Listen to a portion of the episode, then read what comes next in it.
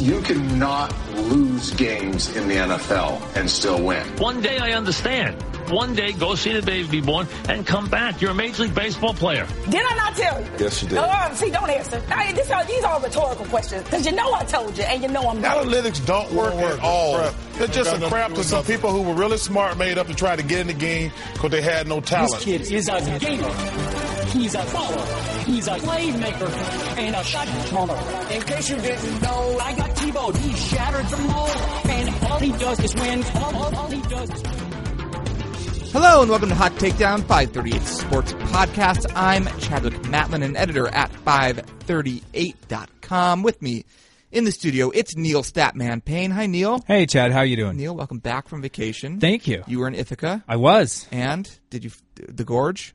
No, I I, No uh. I was I was relaxed. I mean, I saw some from a distance, but I, I did know you know leaping off of them or anything dangerous to to that effect. So it, it was all told a very calm and relaxing, uh, wonderful vacation, and hoping- I would highly recommend it. I was hoping you'd come back with like a bungee jump segment that you wanted to do. No, weekend about no, the no, physics no. of bungee jumping. With us, not in the studio, it's Mike Goodman, freelance writer and host of the Double Pivot Pod. Hi, Mike. Hey guys, long time. Long our, uh, time. I believe Great. our, our long national summer nightmare without soccer is over.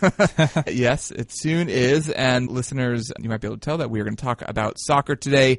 Kate Fagan is out.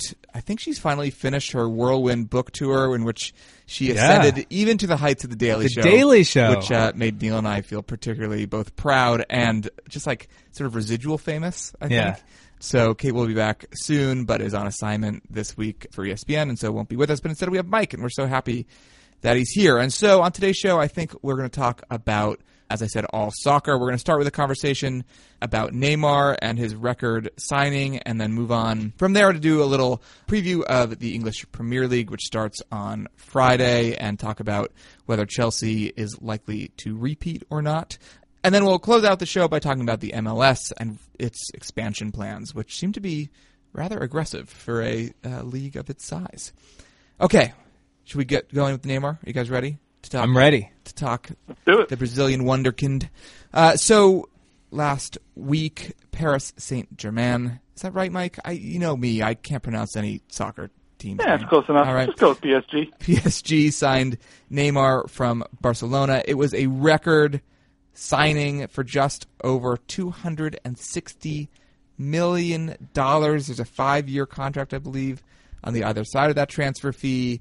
Oh, there was some drama about La Liga not accepting the check, and then Neymar ends up at Literally not accepting Yeah. it. Like physically, a guy showed up at a door and they turned him away. and then Mike uh, Neymar finally decamped for France. Th- this broke entirely the record, the previous transfer record, which was 123 million dollars to Paul Pogba, which man you did. So it, it more than doubled it.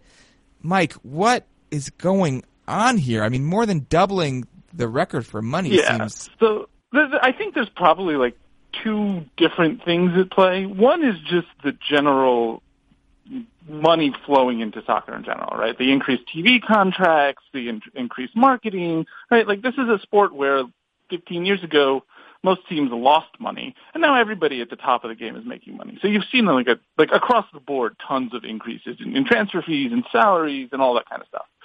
And then on top of that, I mean, this deal is is way beyond that, right? Like it's one of these weird market dislocations where the the sort of the the inspiration for the deal, right? The motivation for why this is happening is not necessarily like Neymar is worth that much money on the field, but it, it has to do with ownership and wanting to make a statement and wanting to have a superstar and and all of these kinds of things. So the question is like how much of a market dislocation is this? Like is this a one-time weird separate thing or is this sort of indicative of where the sport is going? And it seems more like the former than the latter to me. Yeah, I wanted to ask, like, what does this say about how good Neymar is, especially in relation to our friend Messi, who we've talked about at length as being probably actually like that much better than the rest of uh, you know his his peers in terms of talent.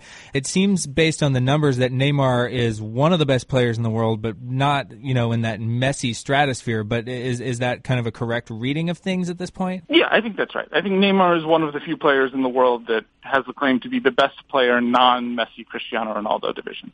But like Messi and Ronaldo were both hitting, you know, both hitting their early 30s. And so they, you know, if you want to look for a player who is going to be the best player in the world for the next five years, Neymar is, is, is in that discussion. Probably even more so than Messi and Ronaldo because they're starting to hit the points in their career where you, you expect their performance to begin to drop off while Neymar is just hitting his prime now. And in terms of just you know sort of the impact, and, and uh, I think we've probably talked about this on shows in the past about you know is a is a forward like Neymar the type of player who does tend to have the most impact on the game, and uh, is it sort of like you know when we think of a LeBron James in, in basketball, like certain positions and certain roles on a team have enough uh, gravity to them and enough impact on the game that they can justify you know huge salaries and, and a lot of focus focus and attention. If you're going to have a player that is sort of the soccer equivalent of that, is it a player that plays the same sort of position and style as Neymar? You know, it's tricky. It's certainly the position that we're the best equipped to measure, right? Like, the closer you are to the scoring of goals, the easier it is to tell exactly how much you're contributing to that hmm. to that goal scoring. And so historically, the biggest transfers have always been for forwards and wingers, like you know, guys that have not only have the ball at their feet, but have the ball at their feet frequently in dangerous areas. I think it's a little less clear that that's always the most influential player on the field.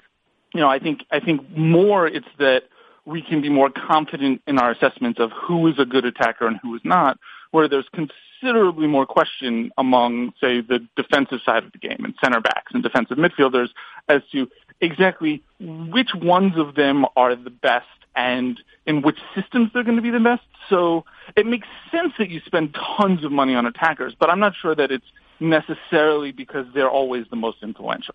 So, in a piece that Michael Caley, who hosts the Double Pivot podcast with you, a, a, soccer podcast that those interested in soccer from a more analytics standpoint should definitely take a take a listen to and subscribe to. So, Michael Caley writes that that Neymar is sort of like a, a rare forward because he combines scoring and ball progression that he can advance the ball towards the net. And and this is brings us back to some of the broader conversations we've had around soccer and how it relates to something like hockey where we talk about ball possession being really the the sort of metric that you should be thinking about as you evaluate players. And, and maybe that means that defensemen are, are more important. Is with our still sort of nascent understanding of soccer and what's good in soccer and we've talked about in the past on a stat school with you around soccer is it the case that that ball progression often comes from forwards and midfielders, or can defensemen also have ball progression? Maybe there's like an undervalued market there. You, I mean, it's, it's somewhat dependent, but you usually see ball progression from attackers and midfielders. It can actually be somewhat rare. You'll find attackers who don't actually progress the ball frequently uh, as well. Guys who are sort of more more focused on just getting on the end and scoring. So that that speaks really strongly to the diversity of Neymar's game, like how good he is at not only finishing, scoring and assisting, but sort of transitioning teams from defense into attack. And that's not that's not necessarily a given with with attacking players. Um, it is sort of the the biggest strength of, of more creative midfielders. Um, you know, when you, you're looking at a guy like Paul Pogba, who sometimes his statistical contributions can be a little trickier to suss out. One of the things that he clearly stands out at is that he's a guy who, having the ball at his feet, lets you move you know, down the field towards attack, whether he's dribbling by people or passing people, you know, or passing the ball by people or, or receiving the ball. He's really, really good at progressing the ball down the field. And so you have that trait in Neymar who, is, who marries it to finishing moves. And, you know, it, it creates a really well-rounded, very valuable player. So let's talk quickly, and then I want to move on to to the to the Brits. Let's talk quickly about Barcelona, who have been a juggernaut in La Liga for a very long time, on the world stage for for a very long time, although they, they regressed in the last Champions League, I believe, or was that the UEFA Cup? I've, I get my, my no, soccer the last two Champions Leagues, they both they, they haven't gone as far as you might have hoped. And so, you know, without Neymar, with an aging Messi, what's what's the future for that team, and and how do they recover from from this departure? I would think that two hundred sixty million dollars helps. Yeah, right. So they've got a lot of money burning a hole in their pocket, and they're going to turn around and spend it almost certainly. The question is, what do you do now? Are, I mean, you can spend a lot of money to maximize the next two to three years of Messi's career, right? You have the best player in the world. You know, you want to maybe you want to max out the amount of trophies that you win right now. Uh, if you do that, Mm-hmm. you're looking at five years from now, sort of a scary situation, where if everybody's aging with Messi, what are you left with?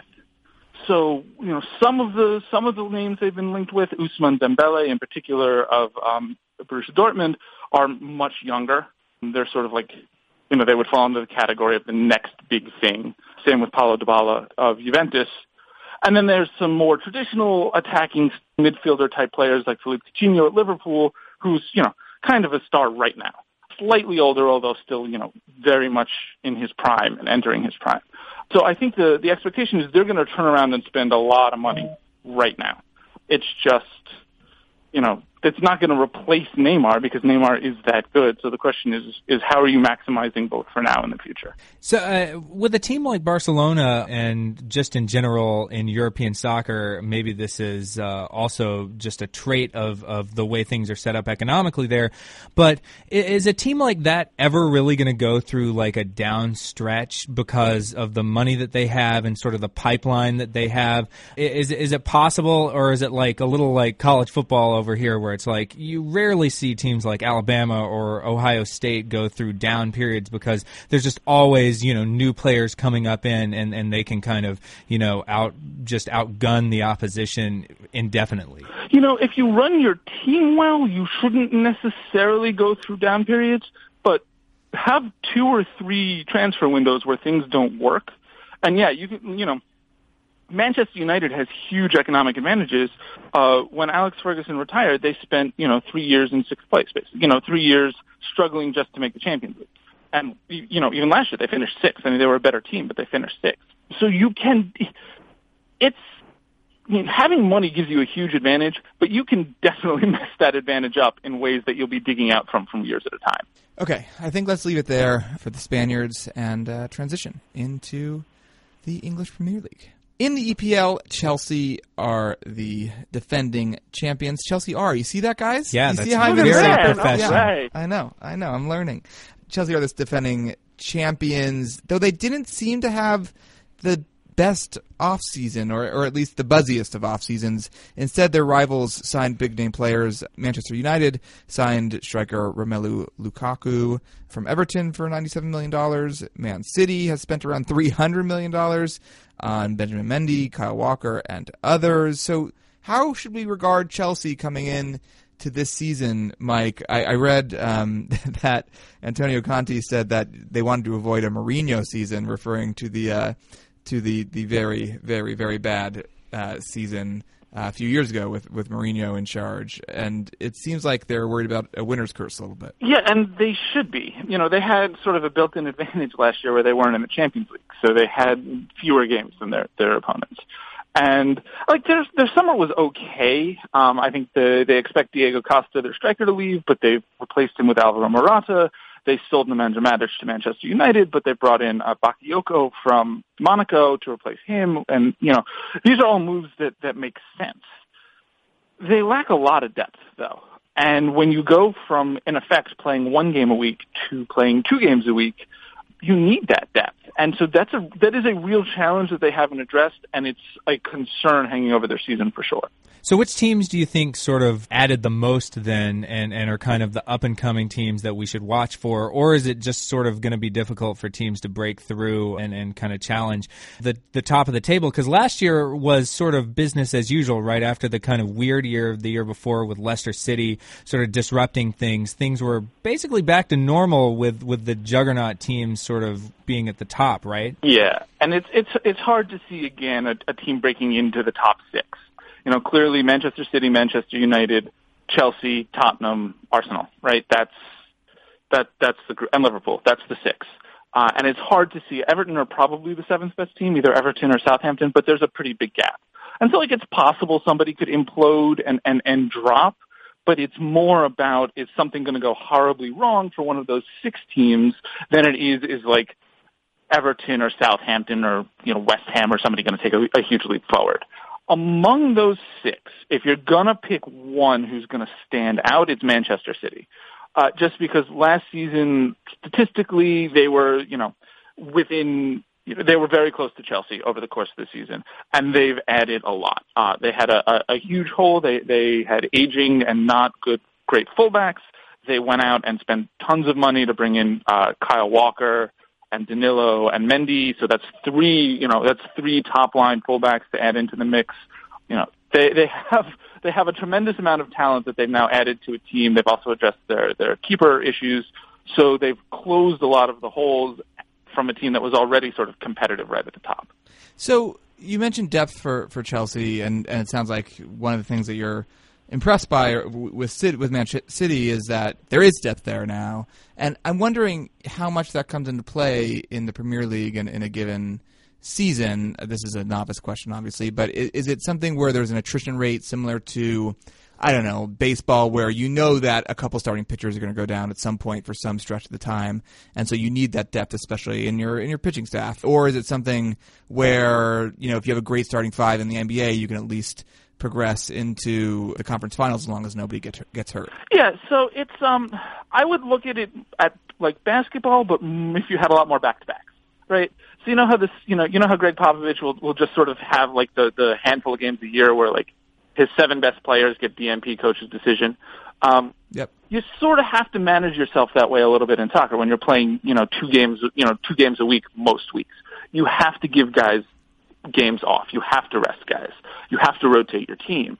And so ideally what you want is not just a starting 11, but you want 15, 16 guys that even if some of them are backups, you're comfortable with them playing minutes against top line opposition the last two Premier League champions haven't had European football. So they've had that advantage of basically being able to play a very pared down squad, playing 11 or 12 or 13 guys, playing them the vast majority of the minutes and being able to get away with it because they didn't have to balance the extra competition.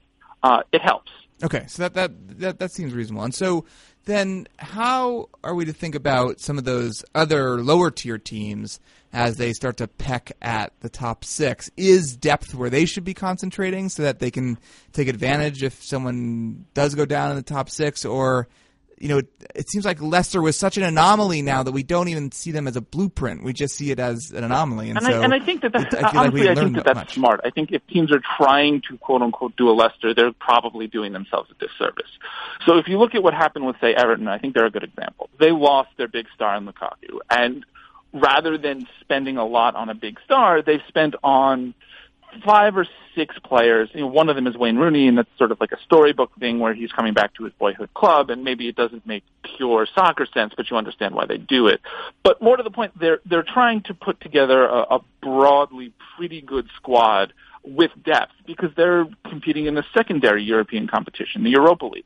And to me, that that's sort of a sensical approach, right? Don't try to catch lightning in a bottle, but sort of slowly and steadily build a base that you can compete in a European competition. You can compete for a Europa League spot in the Premier League. And if something weird happens with the teams above you, one or two teams, you can maybe reel them in. But what you don't want to do is sort of sacrifice your long-term health as a club, your ability to, you know, sign young players and let them develop um, to sort of chase magic, which really isn't coming. So I have a question about the EPL as we sort of think about the European soccer scene as a whole. A lot is made uh, of the EPL and the transfers within it. And obviously, it seems still to be the strongest league in the world. Is that fair to say, Mike? Top to bottom, I think. Top to bottom, yeah. yeah. But it does seem to me like a lot of attention is paid to a league that really struggles, where, whose teams struggle when they go out in open European competition. Is do we have a sense for that, or, or is that yeah? I mean, it's, it's, a, it's a fair critique and a fair criticism, and I think there's been a lot of thought over the last five years as to why that is. Look, some of it might just be that you have Messi and Cristiano Ronaldo at, at you know at Barca and Real Madrid, and those are you know two generational players. Part of it is the Premier League schedule and the depth of the league, in which you know the league matches are harder; they take more out of you. Um, and sort of managers over the last few years, Pep Guardiola, uh, Jurgen Klopp, they've come in from European competition, you know, from European leagues, from from La Liga or or the Bundesliga, and, and made that point. So, you know, it's not just sort of the self-importance of the Premier League saying it. You have managers who have coached across multiple leagues who come into the Premier League and say, look, physically this is different. So that's part of it. I think another part of it is you have, we're, you know, we're talking about a big six across the top of the Premier League. So the, the sort of the best talent in the league is distributed across six teams. In Germany or Italy, it's really a big one. In Spain, it's a big two, two and a half. So those leagues, sort of the best talent gets more concentrated. I think that's part of it. All that said, I think we may be entering a, a period now where we're going to see a little bit of a resurgence from Premier League teams in the Champions League. You know, Ronaldo and Messi are just that little bit older. Both, you know, both of those teams are, are competitively still great, but you can sort of see some cracks and see a slight coming back to the pack for them. Uh, same can be said of Bayern Munich, who rely very heavily on Arjen Robben and Franck Ribéry on the wings, both of whom are in their mid 30s now. Um, so if it's just sort of the, the sort of quirks of where the talent is, I'd expect Premier League teams to sort of start to be able to make these deep runs that have been missing the last few years. So one last question on Premier League before we move on to the MLS. We ta- we've talked a lot about when to start trusting results in all the different sports that we cover yeah. at 538 and on, and on Hot Takedown. And I'm curious what the answer is for, for casual fans of the EPL. When – you know, should something surprising start to solidify into something real in the season? Is it a third of the way in, as Neil always told me? It is in baseball, um, or is it earlier or later, given you know the pace and and and the predictivity of games? Yeah, I, I think the best way to uh, uh, the answer with goals is, is we're talking about like halfway through the season. But if you want to look at something more advanced, something like expected goals, does a pretty good job after as little as five games of giving you a handle on who's good and who's not. It's not perfect, but you can start to really get a picture of who you expect to be good by looking at their expected goal difference after five games, which is, you know, a little, like a seventh of the season, basically. And so then, uh, you know, kind of once you get that sense of, of who's playing well, barring some kind of personnel changes or, or something like that, we would expect outliers to kind of regress back toward whatever their underlying form has been, according to something like. Yeah, exactly. exactly. Now, obviously, it doesn't always happen, right? Like you, you know, teams can teams can outperform or underperform their expected goals for more than a season, but we'd be pretty comfortable in saying that that's what they're doing. Okay, great. Okay, now onto our significant digit. When a telling number from the world of sports is delivered to Hot Takedown today, I have the digit. That digit is 22 teams. That's the number of MLS teams in the league. That is up from 10 teams in 2004. So, in just 13 years, the league has more than doubled. Two more teams uh, one in Los Angeles and one in Miami are coming online in the next couple of seasons. And then the MLS is also thinking about announcing two more expansion franchises this fall and then another two next year. And their ownership group scrambling. And uh, some are lining up to throw as much as $150 million to own a team. Deadspin wrote an interesting piece on this this this week, I believe, or in, in last week. Um, and it was um, it was sort of questioning the business model of the MLS. It was called "Is Is MLS a Ponzi Scheme?" Um, the idea here being that the owners are paying a ton of money into the league now, despite some flagging or some just not impressive viewership numbers, and a lot of the revenue still made in person at the game and some economists, some sport economists saying that's not how modern leagues are run, that modern leagues are run through television revenue. And so, Mike, I'll, I'll turn to you first. You know, for a while I felt like we were talking about the MLS. Will it ever survive? Will it ever get you know players that that fans have heard of and, and care about? And now that doesn't seem to be the question day to day. But Deadspin's identifying perhaps a, a longer term existential threat, which is that there's a lot of money but not a lot of there there. Yeah, it's it, it's a it's a fair concern, right? Like the you know a large part of the existing team's revenue comes from these you know these these expansion fees paid by new clubs. you know, I think that marketing is a big part of, of where their revenue stream comes from too, and that's that's a, a company called SUM, which also includes the, the men's national team and the women's national team and all this other stuff. But you know, the percentage of revenue that comes from expansion fees is concerning for sure. That said, like it's pretty easy to see how long-term existing teams are making money because costs are much lower than other than other American professional sports. Salaries are much lower. Um, these kinds of things. So it's not hard to see how some of the original owners make money. It is, it can be hard to see where if you're looking at teams coming in and paying $150 million to join the league, where exactly it is they think their future revenue is coming from that's going to like make that back and make them profitable. Um, but some of those teams, some of those ownership groups aren't necessarily in it for profitable ownership of teams anyway, right? When Manchester City comes in and buys into MLS, profit is probably a fairly small uh, part of their decision-making process. You'd have to ask David Beckham and his Miami group how much they expect it to be about making money as opposed to being about owning a professional sports team. So, I mean, I think that these are concerns, but that doesn't, I mean, valid concerns, but I think that, like, will they turn a profit and when is only part of the equation.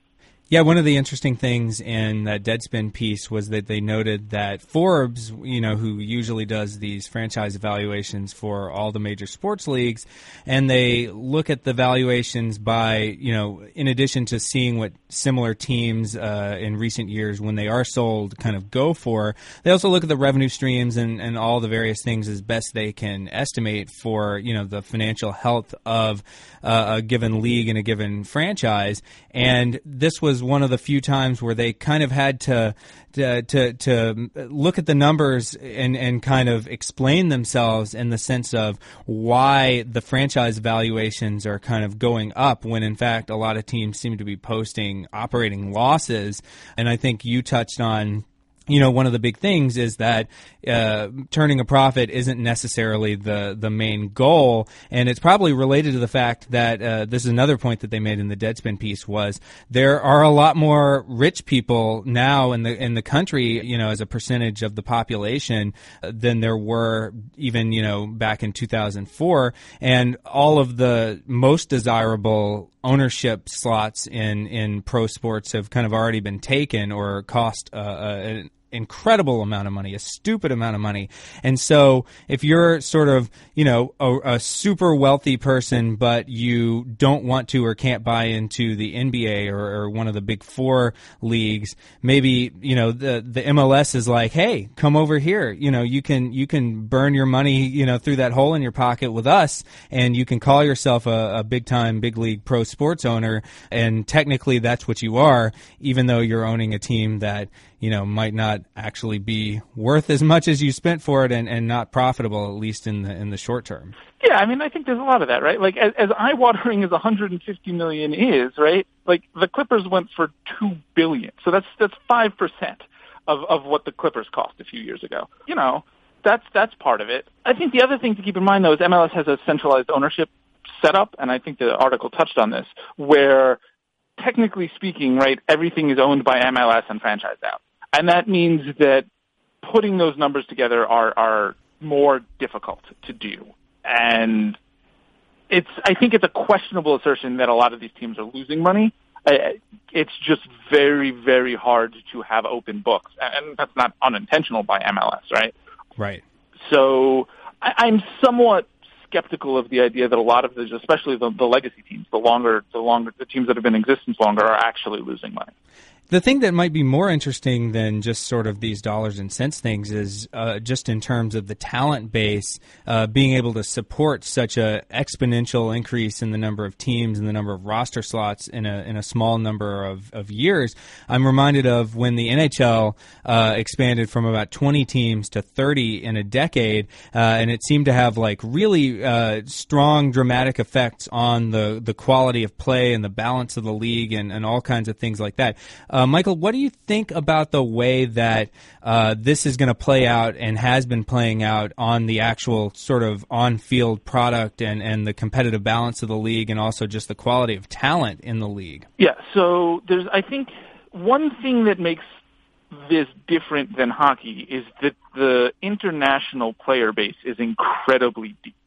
Um, right, because it's a world sport. And and you know, MLS are not, nowhere near is nowhere near the league, the top of the period in terms of the pyramid in terms of the talent that they attract right now. So you can expand, and you can also, uh, if you have owners who are willing to invest, depending on how you set up the rules of the league, make choices to expand, expand the accessibility of the league to international talent um, and counteract sort of the diluting tendencies. What comes along with that, though, is somewhat of a separation in terms of who is willing to spend to bring in talent and who isn't that the league historically has not had. It's historically been, because of the salary cap, a very, um, the league has had a lot of parity. And I think we're starting to see a shift away from that as MLS has focused on adding new and more robust ways to allow owners that want to spend to spend. And so you're going to have more of a separation into haves and have-nots as eh, if they continue down this path of both expanding teams and sort of easing back the restrictions on spending for owners that want to spend. Is it sort of a thing where MLS kind of can't have it both ways? They can't have parity and, and maybe a lower uh, salary landscape across the whole league, and also expand all these teams, and also be able to lure away players from the other world leagues. They kind of have to either choose one direction or another, and maybe this is like a, a, a branching point for the league going forward. Yeah, I mean, I think it's I think it's a constant balancing act, and I think that yeah, as as if you're going to focus on expansion, then you need to then then you're going to have to make active decisions in ways to keep sort of the talent level up, and by doing that, you're opening yourself up to sort of the the divergence and, and moving away from parity, which I don't think is necessarily a bad thing, but it is it is a choice that the league is making, and it, it does change the league. Okay, I think let's leave our, our conversation about the MLS there, and uh, and close out the show. Mike Goodman, such a pleasure to talk to you. Thanks for joining for a whole show, and perhaps our first phone guest host, single topic. You're just making history here at Hot Take, Hot Take Down. Ah, making history, and I don't even know it. Love it. And listeners, if you liked what you heard from Mike, please do go subscribe to his double pivot podcast uh, with Michael Caley on on soccer. It's, it's a delight. Neil Paine, thanks, Chad. Always, always such a pleasure. it's it's great sports. to be back in in studio. I'm sure it's great to be back from vacation as well. Oh, sure. Our uh, podcast couldn't wait to get back. Our podcast producer is Katie Ferguson. Alice Wilder is our intern. We've got production assistance for the last time today from Martin Onebu. Martin, you've been a total delight. Thanks for all your help these last few months. You can email us at podcast at 538.com. We would love to hear what you think. Find us on favorite podcasting app. We're also on iTunes, of course, as well. Subscribe to iTunes.com slash 538. While you're there, be sure to review and or rate the show. It helps others discover the program. Our theme song is by Mystery Mansion. I'm Chadwick Matlin. Talk to you next time.